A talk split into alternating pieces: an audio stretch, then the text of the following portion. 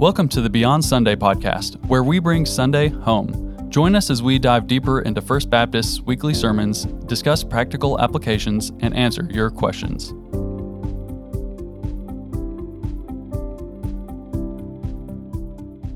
Hello and welcome to the Beyond Sunday podcast. I'm Jordan Upton, but this week, Pastor Jeff Reynolds is not with me. He is well, but he's lost his voice. So because of that, I'm here to share a, just a brief word of encouragement as we approach Thanksgiving.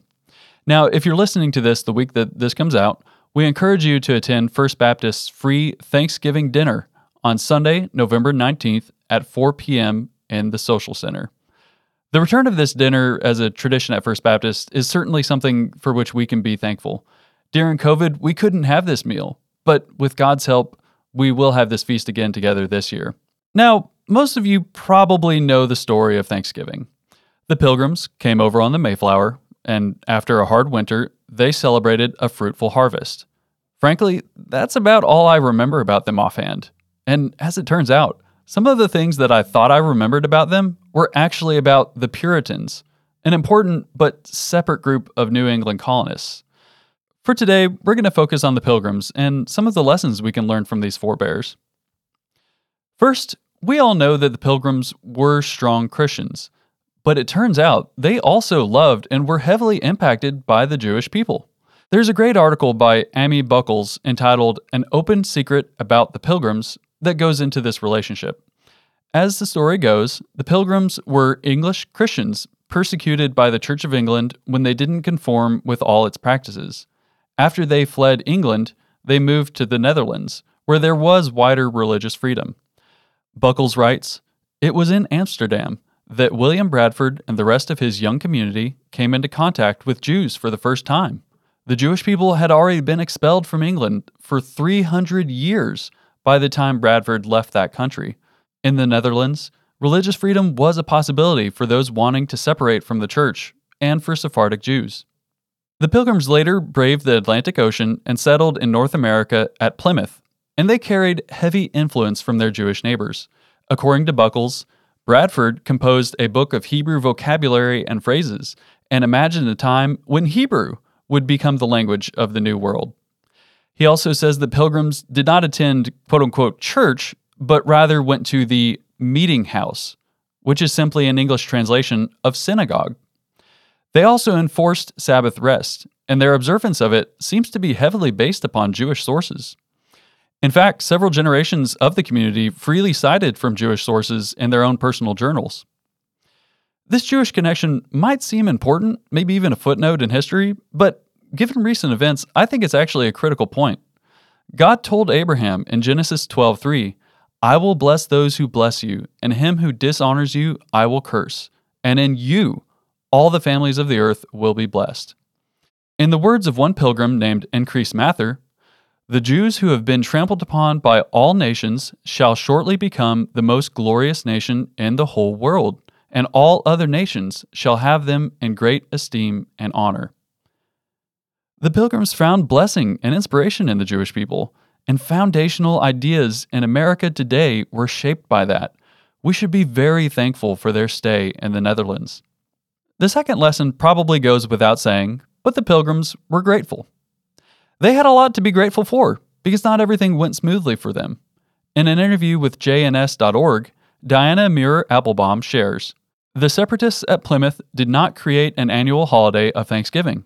Rather, a holiday that grew in popularity and stabilized into an annual celebration over the course of several decades was later traced back to an event that took place at Plymouth in December 1621. So essentially, the Pilgrims did not observe a standardized Thanksgiving holiday, but they did seek to cultivate thankfulness based upon what happened in that year. Rabbi Elias Lieberman adds During that very hard winter before the first Thanksgiving, it is recorded that food became so scarce in some settlements that the daily ration of food per person per day was five kernels of corn. In order to remember those harsh times and maintain their gratitude for the plenty they now enjoyed, some New Englanders started the custom of putting five kernels of corn on each plate at their feast. I love that custom. That's just such a cool little factoid from history. Gratitude really is a fundamental part of godliness and the walk as a Christian. As parents, we, we try to make our kids say please and thank you so that they have good manners, but it's just as important for us to remind ourselves to be thankful for what God has given us. God specifically gave a kind of sacrifice in Leviticus, the Todah, or the Thanksgiving sacrifice, so that anyone who wanted to thank God had a powerful way to do it. So the way it worked was that participants would invite friends and family to join them in eating from this Todah sacrifice, making it a perfect opportunity to share about why they were thankful to God. It might have been for a miraculous salvation, or it might have been for some great bounty that God brought to them. But it was a way of telling people around you why God was so good and why you were so thankful to Him. This sacrifice and the F- Harvest Festival of Sukkot, or Tabernacles, were probably really influential in the first Thanksgiving and the practices that ensued in following years. May we carry this spirit of gratitude with us this week of Thanksgiving. The third and final lesson is that the pilgrims were disciplined and even strict on themselves, but they were loving to others.